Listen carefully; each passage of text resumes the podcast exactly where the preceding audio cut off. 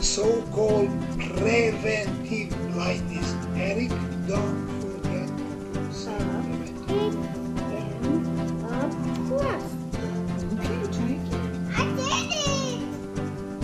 Med Family is a show about a family journeying through medical school with kids and navigating married life. Tag along to see how we got here and where this journey is taking us. Hello, welcome to another week of the podcast, Med Family. I'm Eric Acker, the host, with Karen Acker. Hey guys. We are fresh back from our trip to the zoo, uh, our day off, so we get to record this uh, in the evening. But we we have survived another day of 90 degree heat, looking at animals. It seems to be the kids' new favorite uh, activity. Yeah, that- Eric was Eric was hoping for the beach, but we ended up at the zoo. Uh, I, I keep tossing that as an option in there, and Karen never takes the bait on that one. It's like either we don't have we don't have beach toys. We it's two and a half. It's like hour and forty five minutes, which is like thirty minutes longer than it is to go to the zoo. But it's about the same. yeah, so one of these days we're gonna make it to Wilmington and see see some ocean. We I think we were pleasantly told by some of our relatives that like North, North Carolina has like one of the highest shark attacks on the beach, which I mean it's. I mean, it doesn't have a lot of competition like New York City. Like, how many shark attacks are you really getting in New York? uh, I think that was disproven though. I think we're like third most. yeah, yeah. Florida I has think Florida most. is the first for sure. You know, all those uh, sea creatures coming to haunt us. The the otters and the killer whales and the sharks. Oh you yeah, you've been you were enjoying my my, uh, my typical podcast uh, cycle,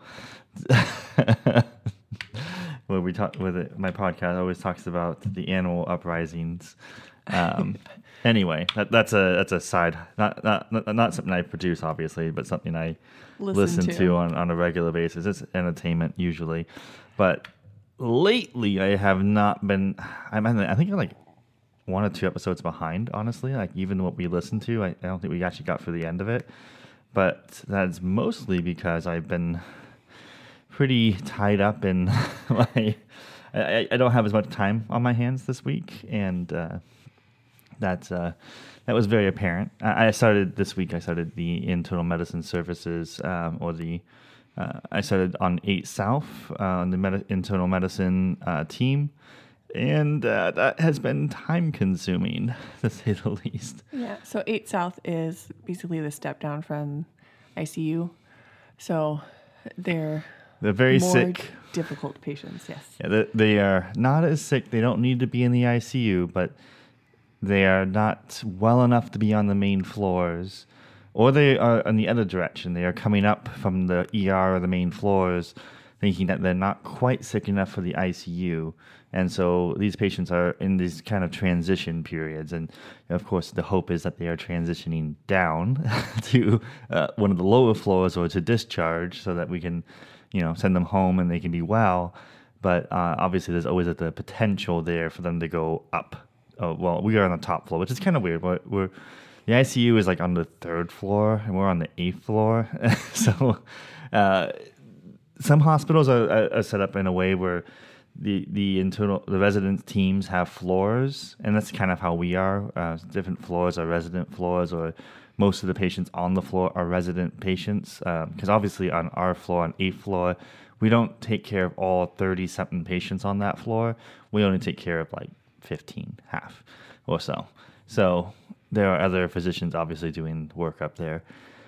Um, and it's the same with like floor two and floor three. We have like two north, two south, and three north, three south, I think. Um, but essentially, eight south is the step down unit, like Karen said. So we take care of most of the patients. And so other hospitals, it's not quite set up that way. Other hospitals, it's like patients are scattered throughout the entire hospital. And so uh, your patients, the residents are assigned patients based off of who comes in the ER and how they get into a certain rotation. And so they could be on the other side of the hospital. They could be all, all over the place. And so residents don't have the luxury of just going to one floor to see all their patients. So on that note, it's a blessing because I can do all my pre-charting, like looking over the history and everything, and then go around on my patients. I don't have to like okay, I'm going to the eighth floor and I need to go to the north side and I need to go to the south side and I need to go to the third floor and I, like I don't have to jump around. All my patients are on one floor. I just have to walk down the hallway, which is super nice.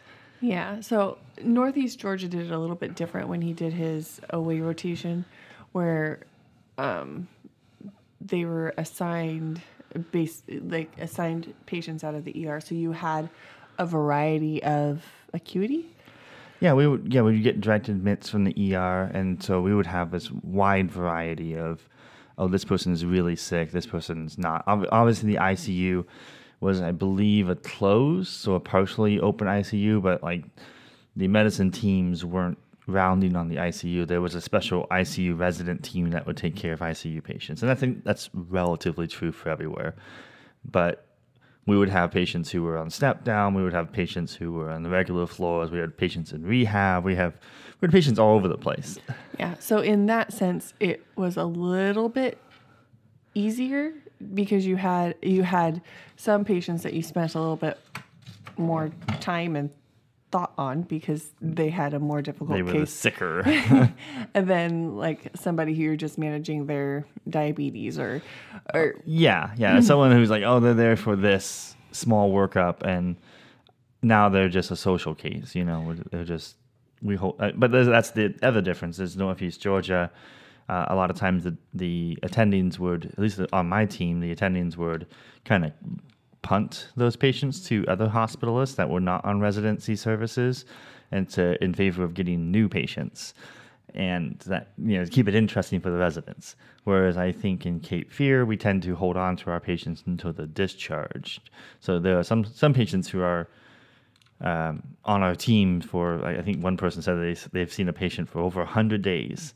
And obviously not the same person but like it, it's been on the floor for 100 days waiting for placement um, so obviously, there's more challenging placements out there so for va- various reasons. I, I think if you spend any time on the floor, you you begin to understand what those various reasons can be. Uh, um, but yeah, there, there's definitely a difference, and, and so all in Northeast Georgia, all the internal medicine teams were basically equal. Like they all had a certain level of acuity. It's kind of what you got in uh, on rotation uh, in the rotation. Like so, every team would get a certain number of patients a day. Uh, if you were pre-call, you didn't get any patients that day. On the call day, you got all the admits. Um, but generally speaking, overnight you would get a few admits. Um, so to try to keep the teams all up at I don't know 18 patients per team, something like that. And but by and large, like as you do that kind of rotation, every team's going to get about the same level of acuity in Cape Fear, the diff- biggest difference is, like we just mentioned, well, I'm on 8 South, so all my patients are more more complicated versus if I was on like 2 South or 2 North. And it's not to say that they don't have to work hard. It's just like our patients are sicker. Um, they are more. You have to be more careful and watchful. Like, but like for example, we had patients. Uh, it was a pulmonary embolism week, I think. so there was a lot of people with saddle pulmonary embolisms, and we had lots of patients on uh, with that had DKAs, and so some of the kind of the more bread and butter stuff, quote unquote, uh, but certainly things that could go poorly if you ma- don't manage them well. Um, so definitely tricky. yeah. Eric came home from the first day feeling like he sucked buckets. Oh, it, it was it was a terrible day. I, I I I was making this joke with a friend of mine on the way home, and I was like, so there's like lots of reasons why Monday didn't go well, um, and I'll and I'll get into them, but. Like on the way home, I was talking to one of my friends, and I was like, "You know, what makes the whole thing worse is that there's another intern with me, and this guy has been uh, an attending in Cairo, Egypt for three years, working in the ICU. And so he's looking super competent, while me, on the other hand, I'm playing with crayons, not trying and trying not to get him stuck up my nose. So, like, there's an obvious like step down in, in of experience going on there, and that's like it's on top of everything else. Like just going from neuro uh, neurology, which is pretty straightforward. You're working with one system. Like I only I only care about the brain. I only care about the nerves, and you can care a little bit more about the other medicine. Uh, but like realistically, like your attending's really only going to grill you on the neuro, neuro stuff. To now, you have to know everything, and you actually have to do stuff. like um, by the end of my neurology rotation, I had placed like a couple orders for a CTA, like a few CTAs. Like my first orders I've ever placed, and I like CTA, MRI, brain with and without contrast. Like those are basically what the bread and butter orders I would place in neurology. Um, sometimes the NP would beat me to placing those orders, so I wouldn't have to place them. So neurology was pretty light. Like I would write a couple, I would write maybe three notes, four notes in a day if I was uh, really busy on a really busy day, and still be cutting out about five, no problem. Uh, if depending on which doctor, I had Dr. Bachelor, I was cutting out at five. If I had Dr. Jamil, I might be done by three. So um, neurology was easy comparatively, but uh, the inpatient wards, I, I started the day off. I was, uh, uh, I think, a few minutes later than I wanted to be. I wanted to be there at like six thirty. I ended up like rolling in at like six forty ish. So I'm already kind of a few minutes late, which nobody said anything, and you kind of I couldn't find the room right off the bat, which is dumb because like all the rooms are in the same area. I just couldn't figure out which one it was. It's just the one team that doesn't have a sign on the door. Um, so I couldn't find the room for a little bit. Got in there uh, my senior, you know, greeted me, gave me my patients, and I started looking them up. Um, I went and saw them, and immediately it was like, I don't know what I'm doing, like because like you're, you got I got five patients assigned to me, and now I need to know all about them. I need to know. Um, what's been happening since they've been into the hospital, what we're what we're treating, how we're treating it, and what's my game plan? Like what what am I going to do with this patient? Um, and then of course like how do you talk to them? You're the patient's doctor now. You get to tell them what's going on what's the what's the game plan. And because um, all all in medical school all fourth year you can be like i'm just the medical student so i don't really know. And and to be fair that's not a bad answer as a third or fourth year medical student because like the last thing you want to do is tell a patient like I think we're going to do this, this, and this. And then you go to your team, and your team's like, no, definitely not any of that. So, uh, and so you don't want to create a confusion with the patient.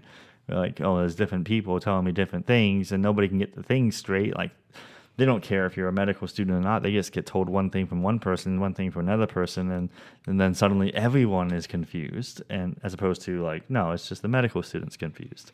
Um, so. So I hit the floor. I, I see a few of my patients, and so I, it felt like I should also preface this. I, I've basically been dealing with this incredible neck pain for like two weeks. And so it was like one of the worst days. I, I can't really turn my head right or left. And it's bugging me just by walking. But like, you know, ibuprofen, Tylenol, let's just try to muscle through it. But as soon as I get to the, those patients' rooms, like suddenly I forget everything about like how to do a patient interview or what questions I need to be asking, how to do a physical exam. Like I've for two weeks I've been doing neurology exams. That's all I know how to do is neurology exams. like I, I know how to do other exams, but I'm really good at neurology exams now. and so I'm talking to these patients and I'm trying to think like, what do I need to do on this patient? Like what what kind of thing and of course i don't do a very good job I, will just straight up admit i don't do a very good job examining almost any of my patients and i think immediately i got there and the nurse was like hey this patient's got some blood coming through one of the bandages what do you want me to change it or not and i'm just like uh, I haven't even seen the patient yet, so give me a couple minutes to look at the patient, and I'll let you know. Because uh, like just a bandage, right? Like, why why wouldn't you be able to change it? But I mean, there's also a very good reason. I I chatted with my senior because apparently he's keeping an eye on me, uh, and the patient had had like a. Um, I, am going to say thrombectomy. Basically, they went through the groin, right heart cath, kind of go up to the, the pulmonary arteries and um, pull out the thrombus. And it was like one of those giant saddle thrombus and this is an amazing picture because they have like the picture of the the bronchial tree. Um, I say bronchial, but it's like the, the, the artery tree for the for the lungs, and they lay this this embolism down. Basically, like this is where we found it, and it's like you know they have the, all the tree all mapped out on this board. They put the thrombus on it. Like goes from like all the way from the lateral part of one lung all the way through to the lateral part of the other, and has all these little extra branches. And it's like, wow, that is a that is a giant thrombus. Um, so he, but they went for the groin, and they did that incision, and it's like I didn't know. I, even though I've done like EP labs and cath lab stuff, I sh- you know I should know this, but it didn't dawn on me like oh there there could be like a an AV uh, arteriovenous malformation based off of how they got into that that groin that you need to be careful of because if you just take the bandage off and disrupt that, you could have like a major bleed. But he didn't have that issue. Thankfully, my senior had looked at that and checked in on that. I think you have to try to feel around the bandage to see if you can feel like a pulse. Because I, if they went for the to the right heart, they were going through the venous system, so there shouldn't be a pulse. I mean, there should be a pulse in the groin. That's femoral artery there. I do know my anatomy a little bit, but there shouldn't be a pulse right at the vein. So, uh, especially at the bandage site. So anyway. Uh, so right off the bat, like not knowing what I'm doing, um, and then I try to present. Well, we we go to our, rounds. We do table rounds for this team apparently, and it was immediately intimidating. You have your team, which is like me, the the other intern who's basically an attending, and the senior, and two other medical students from Drexel. Um, you have a pharmacist there you have like another pharmacist, uh, like two pharmacy students from Campbell University, and we're all, and of course my seniors there and my attendings there. We're all packed in this little room, and then everyone's like, "Okay, who's got p- patient in room two? And that person gets up, or doesn't get up. They just, you know, start rattling off their patient's presentation. And when it comes time for me, like I just completely botch it. Like I, I'm totally disorganized. My paper is not like lined up the way I needed it to. I've done this before. I know how to do this, but like I'm just bundling it. And my attendee was like, "This is your first day," and I'm like, "Yeah," and she's like, "That's okay. I'll. This is my last day on this team. I'll see you in two weeks. Hopefully, we're better by then." And so we just kind of do some cliff notes. The seniors bailing me out left and right. I don't know what medications my patients are on. I don't know what the plan is. And the only thing that my only saving grace is I'm just jotting down whatever the senior is saying. Like, we're going to do this, this, and this. And my attending's going, yeah, let's do this as well. I'm like jotting it down. Like, okay, as long as I know what they're saying and I do that, I will be okay today. And then we go to morning report and I completely miss uh, uh, the, the morning report is they present a case, and then of course they ask questions like, "Hey, this patient comes in." Uh, in this particular case, let's say the patient came in with um, unilateral right arm and left uh, right arm and right leg weakness, um, and that was basically the presentation.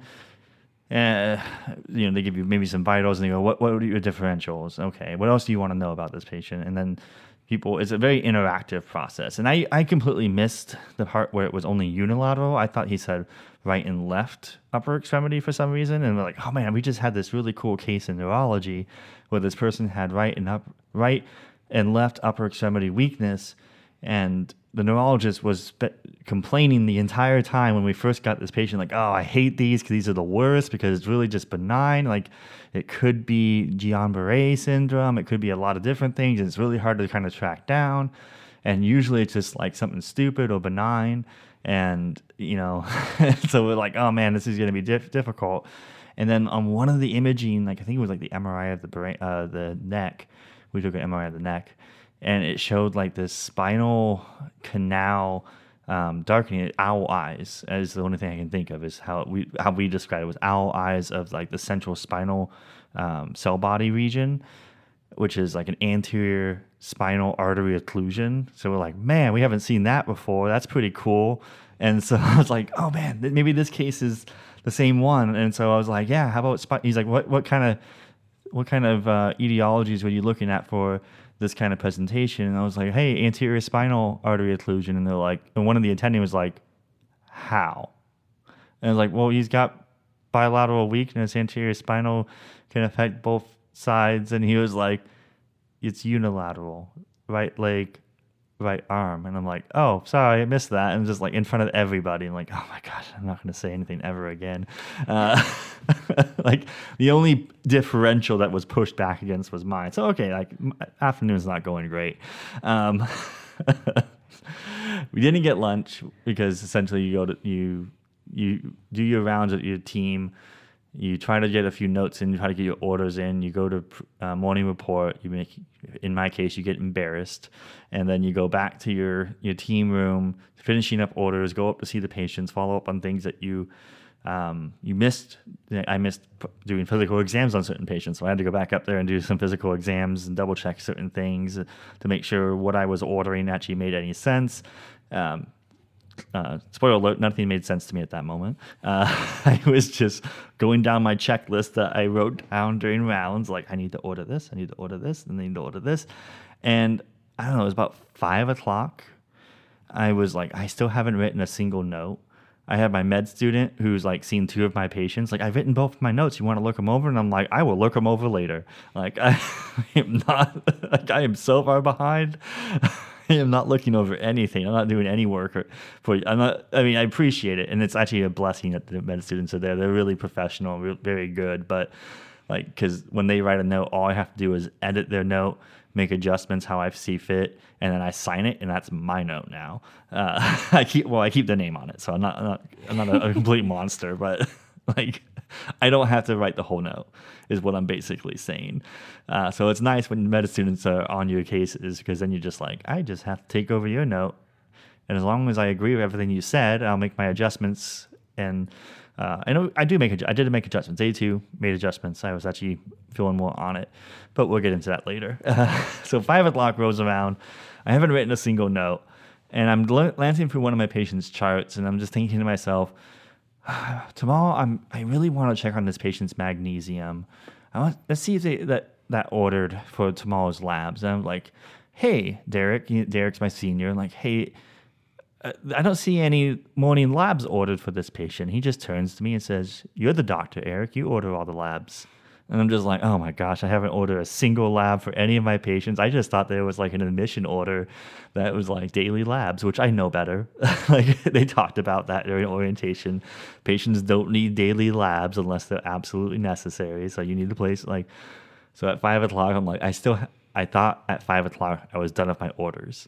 And now I'm like, I got to put, go back through and figure out which labs I need to order for all these patients because like, you don't order them tomorrow at rounding when you're they're just gonna be like, hey, uh, that patient was high, you know, white blood cell count was high yesterday. What's it today? And like, I don't know, didn't order the labs. Like, that's not, not a great answer. So, well, that patient is in DKA. What's the what's the glucose looking like? What's potassium looking like? And just like, nope, didn't order those labs. Sorry, like, can't do that. So and and uh, all the while, like I'm trying, I'm putting off notes, and it actually is a, a, thoughtful reason why I'm not doing notes right away, and that's basically because I'm prioritizing orders and consults first because I want the patients to get consulted as soon as possible, and so as soon as I do our, our, rounds in the morning, I really want to get those consults out so that if a cardiologist happens to be around and they want to do a consult today, there's the opportunity that's not being put off till tomorrow. So I can change my plan in the evening what we're going to do tomorrow for a patient. So there's actually a rationale. I don't just crank out notes and then at like four o'clock put in orders. Like that's probably not very nice. And I think consultants were going to hate me for that. So there's a, I'm just slow. I, I need to get more efficient. So there's but that. You were more efficient on day two. But I mean, there are some things to appreciate is like in your report. You did even though it was intimidating to have so many people there it is nice that there was like a team of pharmacists there and um I, not necessarily other specialties or anything but that is nice um especially no, ha- having worked at a pharmacy for a while a lot of times pharmacists are like, why did the doctor order this when the patient's taking this? And they do what's called brown bagging, where they they basically go through a whole entire patient's medicines and then they recommend to doctors what they should take, and it's typically less, but the medications do the same thing. So it's kind of nice to have the pharmacist on board at the beginning because then you can hopefully get the right cocktail. And and they also catch things that we're not. I mean, their sole focus is looking at the patient. What are they there for, and what medications are they on? Like whereas us as doctors, we're you know what are they there for? What medications are they on? What are we doing to treat them? like how are they presenting? Where where could they possibly go? What what is our contingency plans? Who do we need to bring on board? What kind of stuff do we need to do to them? Mm-hmm. you know, which includes medication, but it also includes like consults and labs and other workups and VTE. So we're kind of all over the place. But there was not my patient, but there was one a few times where the pharmacist would just chime up and be like, "Oh, also the patient has COPD, and they aren't on the gold standard. Uh, there's like a gold actual acronym for something, but the gold standard for COPD, they need to be on a LABA or something like that." And they're like, "Oh yeah," and so like the pharmacist didn't speak up, we might have missed that. We, we weren't going to probably kill a patient, but it certainly is helpful to have someone remind you, like, hey, by the way, you know, we should make sure we are managing these other comorbidities. They, they're probably not the reason why the patient's there, but we do still have to manage them while they're in the hospital. So it's mm-hmm. nice. It is nice having the pharmacist there because they'll see these sort of things and they'll make recommendations. Like, you know, on my DKA patient, they, they made recommendations on how much um, I was, you know, uh, basal Lantus I was going to get the patient, and I was like, "That's great, I'll write that down." like they're like, "Patient's got ten this morning." Uh, I feel like with the glucose, it's probably going to keep going up, so we probably should give another five and then fifteen tonight. And I was like, five now, fifteen tonight.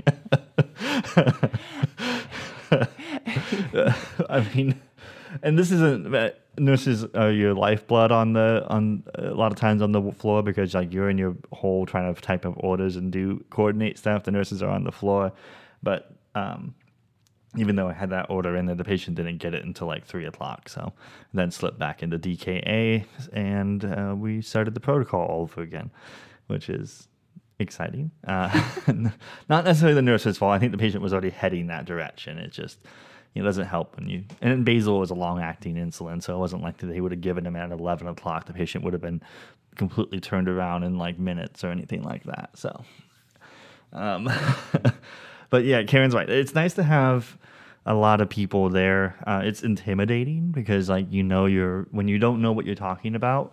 There is at least a seven people who, uh, you know, if, if three people don't notice that you don't know what you're talking about, there's going to be at least four other people who do know that you not, don't know what you're talking about and it's hard to like it's a habit I think I have to get I, I have to get out of. I know I'm not in it very much, but it's like when you don't know and the pressure's on, like they want you to know, you're expected to know, and you just don't know.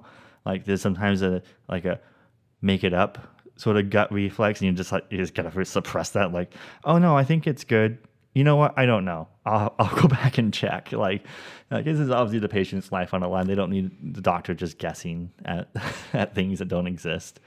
Um, gosh, what other things that I, it was other things I kind of realized along the way. Like in even a third and even a fourth year medical student, you're, like you're working on the patient, working on patients or working with your attendings, and like you do your write ups, you do your soap notes, and like yeah, whatever. Like if I, if you don't get it done, it's okay. The attendings there, they're they're knock it out. Like you're not putting in any orders, so no big deal. Like there's a is always a back of your mind in third and fourth year. There is somebody else that cares more about this patient than you do. Like it's, that's not meant to be uncaring, but like the doctor you're attending, that's their patient so they're going to make sure that that patient gets taken care of. And I definitely was on rotations where the doctor was checking the work, was checking everything out.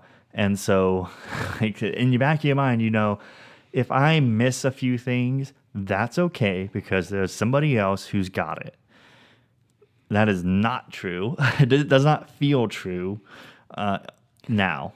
like you say it doesn't feel true, but you're attending. I say it that way because it doesn't feel true, but I know there's like I know my attending, I know my senior are watching everything I do. Yeah, because they've responded to certain things, like because there's the messaging between the nurses, the secure messaging between the nurses and the attending and all that stuff.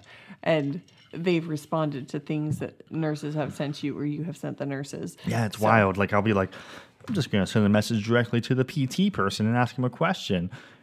And the PT person will respond, and then I'm looking over thinking about how I'm going to respond, and then my senior will just pop into the chat like I didn't invite him in here, and and just answer or he'll put something out. I'm like, okay, cool, like, alrighty, that's fine. I mean, I'm not I'm not mad. He's not he's not being a jerk or anything. He's like, oh, he's helping me out. That's great. Um, so I, I know that they are watching, and I think even on Monday night, like around six, seven o'clock at night, when I was like, I'm just gonna go to the GME building. I'm gonna do sign out, a handoff, and then I'm gonna go to the GME building and finish my notes. Um, at least the senior was like, I looked over your patients. Your orders are all in. You're good to go. I'm just like, I'm glad you think so. like, so uh, day one didn't feel great. Didn't feel great. Uh, we we solved. I think we've solved the solved the next neck. It still issue. bothers me, but it's not as like it is not mur- murdering me. Like Yeah, Eric complained enough that I was like, okay, I need to look this up. I really appreciate it. It was uh, if so you I made him. you're do ever like, concerned like, do I need to get a wife? Like this is the moment. Like it really just pays off. I'm just. hey, if I was single and my, I don't know what I was gonna do. I I was so desperate. I was talking to the DOs in my my intern class. I'm like, neck wizard, a bone wizard. Help me with my neck. And the first response was, Have you heard of ibuprofen? I was like, "Uh, Yes, I have. I'm willing to risk vertebral dissection to get this thing fixed. He's like, Well, if it's still bothering you next week, hit me up. And thank, thankfully, Karen. Uh, Karen fixed the problem. I don't know if I totally fixed the problem, but uh, Oh my gosh. we looked up. We, Karen looked we, it up. I, I, I looked up ways to. I was a good patient. I'm just going to say, like, He gave me the look though. No, I you want just- me you- to do how, how many minutes of I, stretching? no, I didn't. I didn't realize there was a time on it, but like, so Karen did this like neck massage on me. It felt great.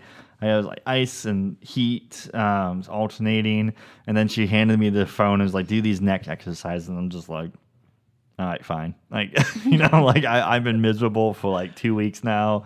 Uh, I'll do whatever at this point. So, uh, getting rid of the neck pain, um, I think a helped me focus better. It like, helped him sleep. He didn't sleep well Sunday evening because I think it's just the anxiety of. I mean, it's the pain. Yeah. There's also the anxiety of like, I am going to be starting this new thing. I know it's eight south. I know it's going to be crazy.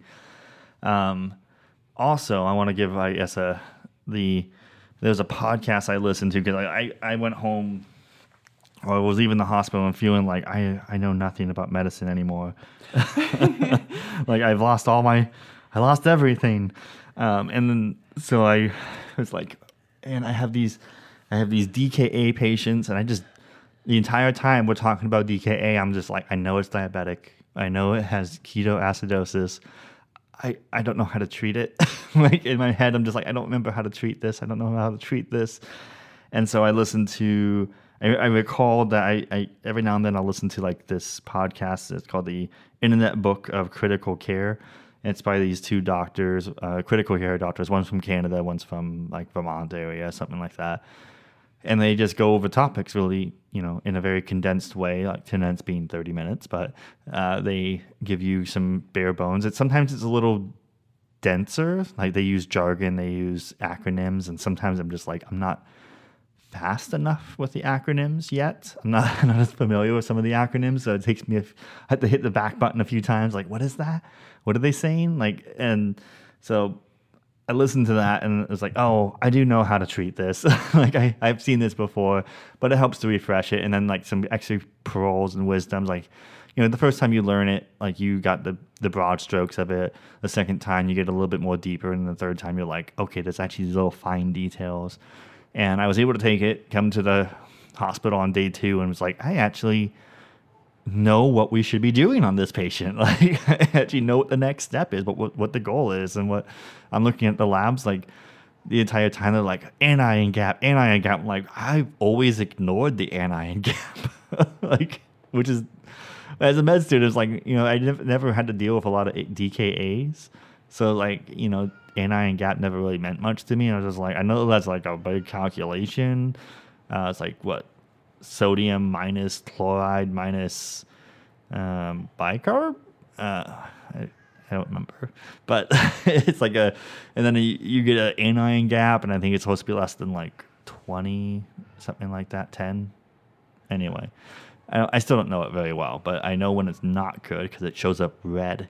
Uh, I'm kidding. I right now I'm not really able to recall, but anyway, it me- actually meant something to me, and then bicarb actually meant something a little bit more than the typical like you know, person overdose on aspirin, what's the bicarb going to be? Like, oh God, mixed.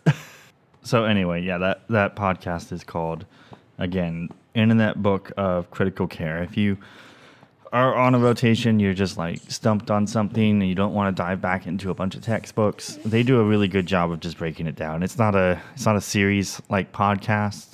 Like it's all each podcast is a separate topic on a separate thing, so you don't have to like listen from start to finish. It's it's pretty good. I, I, I definitely recommend it. Like I, I know there's a lot of different podcasts out there.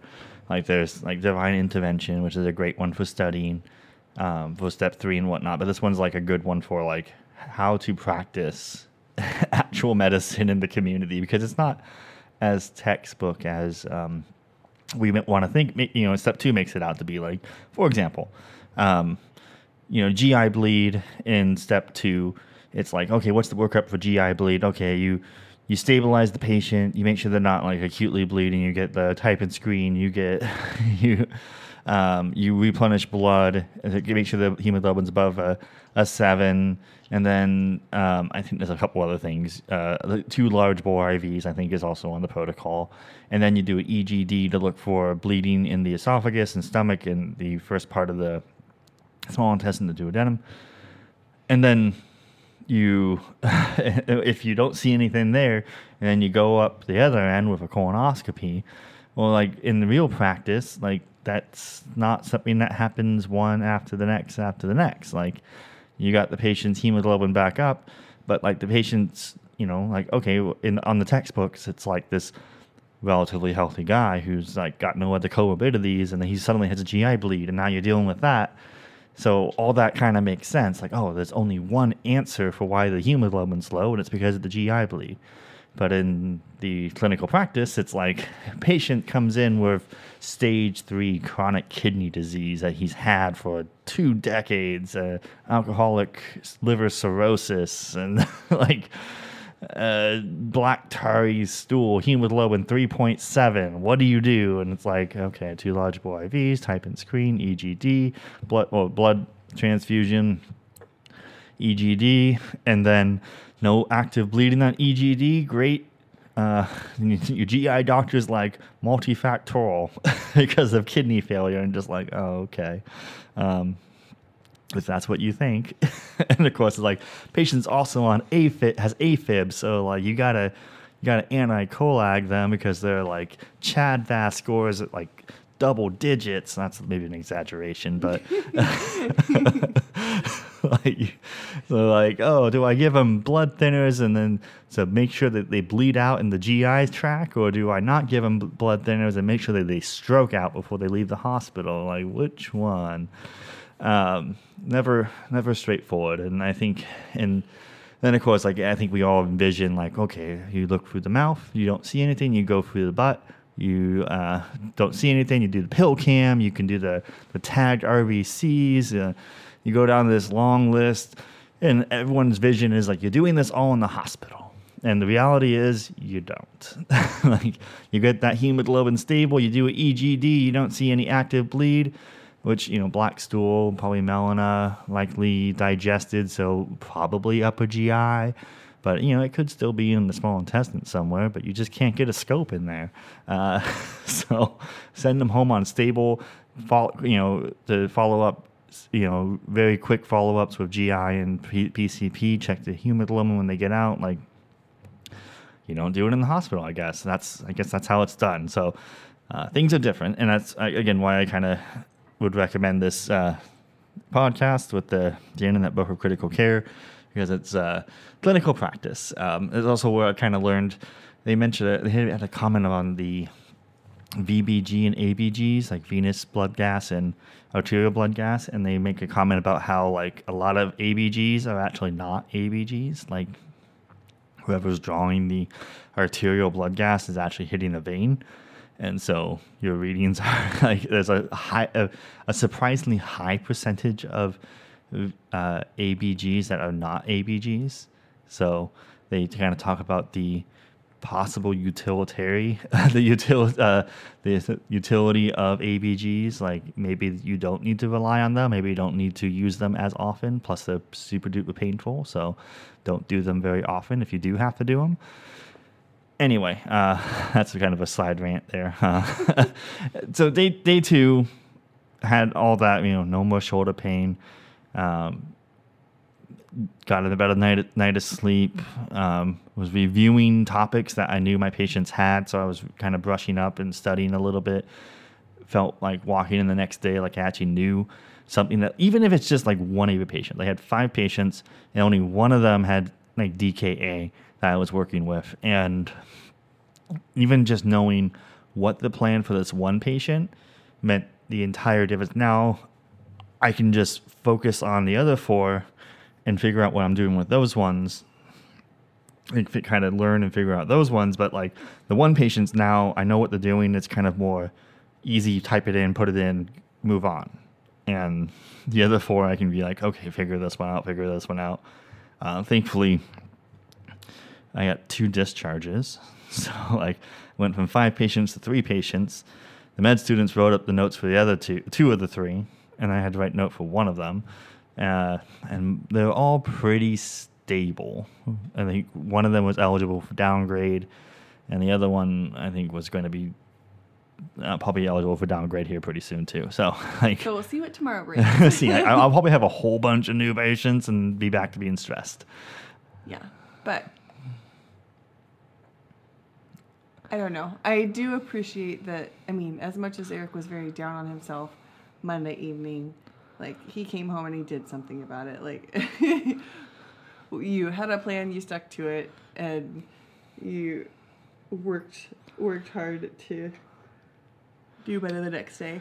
Well, yeah, you have you just have a decision to make, and I'm not trying to like pat myself on the back, but like it was overwhelming. I was overwhelmed. I was incredibly stressed out. I felt like I was probably worse than a second year medical student. Um, I mean, there's always someone in the back of my head thinking that they made a horrible mistake hiring me uh, because I don't know anything. But like, it's like, well, I I don't want to get fired and I don't want to quit. So, like, the only thing I got to do is like I put my head down and keep working, like keep figuring out. And then I had I had Karen being very encouraging, um, and every everyone really said this. I okay, I talked to other uh, other interns and other programs, like all my friends who our interns now, um, talk, talking to them, talking to, uh, and the, basically the the entire synthesis was, this is your first week. You're not going to be great day one. Every third year resident has been in your shoes and has sucked. Every third year resident ha- and attending has been there and they got to third year, they got to where they're at because they just took it one day at a time. They kept working at it, they kept learning, they kept getting better and improving, and now that you know, like in two years, you're going to be them. Is that right? Two years? Yeah, I'm yeah. first year. Second. Your first year. I was like, is that right? Two years? it's it's it's like you know, still with three years until I graduate, but like two years until I'm a third year, which is anyway. Um, so most uh, was all the advice I kept kind of getting from people was just keep working at it everyone's been there. Everyone knows like you, this is your first day, so no one expects you to be brilliant. Um, it does make me look back at neurology and kind of go, "Yep, all that free time I had during neurology, I wish I had now. Uh, like I wish I I could study. Uh, I'm still trying to figure out my um, UWorld subscription. I know my program pays for it, but uh, my current plan is that my program gives me 1500 a year for CME credit. And um, let's see here. Uh, step three costs about $970 to register for. Uh, UWorld is roughly 480 and so all total, I'm basically at fifteen hundred, uh, with maybe like maybe less than a hundred dollars. Well, I'll, I'll be able to buy a CC cases for about eighty to hundred dollars, and so I'm basically going to be tapped out on my CME credit. And of course, I picked up a case report that I still have to work on. So I'm like, how am I going to publish a case report with no CME credit, you know, numbered to my name? So I I hopped onto the Reddit's and because like there's um there's these uh, threads out there where people are like, hey, we need to get a group together to buy UWorld and everyone's going to buy UWorld anyway to study for step three. So why don't we just get a whole bunch of randoms on on together? Get put you know all your email address. We'll get like thirty people together. We'll send the list to UWorld, and you will give us some very small discount, like two percent, but it's like 50, 50 bucks or something like that. So I'm like, well, if I can knock fifty dollars off, that might be the that might be the money I need to publish. so that's what I'm doing right now. Is I'm waiting for my discount code to come in the email so I can purchase UWorld and uh, send the receipt into the program to get reimbursed. So we will eventually be studying for step three. I think our game plan is before the end of the year. We haven't picked October. a date yet. I guess we have picked a month, so we're getting closer. His birthday. Yay! Yay! Happy birthday. Two days of exams.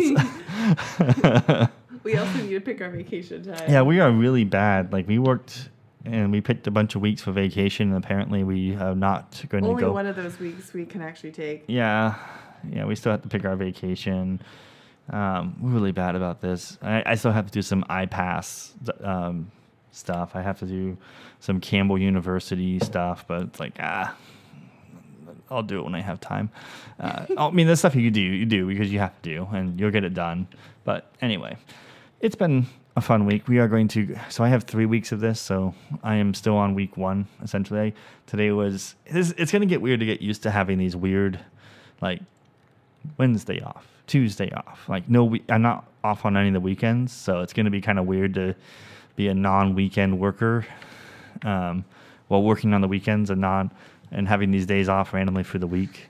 Um, but I mean, on the bright side, that means the zoo is very empty. Uh, this is true.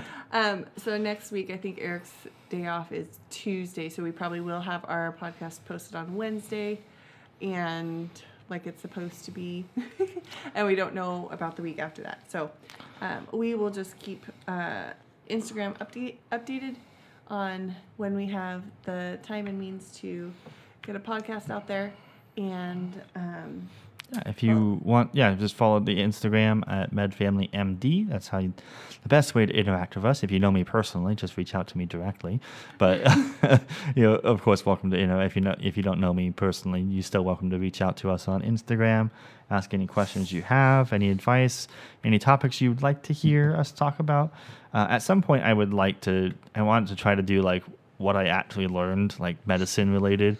I don't want to. I, I will never be um, quite the same level as like divine intervention or even the the internet book of critical care. Like I'm not going to be that level, but even just broad swipes of like, hey, I learned this this week about DKA. I, I, I think I would like to move into something like that in the future. Just something I learned that week that maybe would be useful to you guys. Um, but follow us on any of the podcasting platforms. And we will see you next week. Thank you very much. Bye.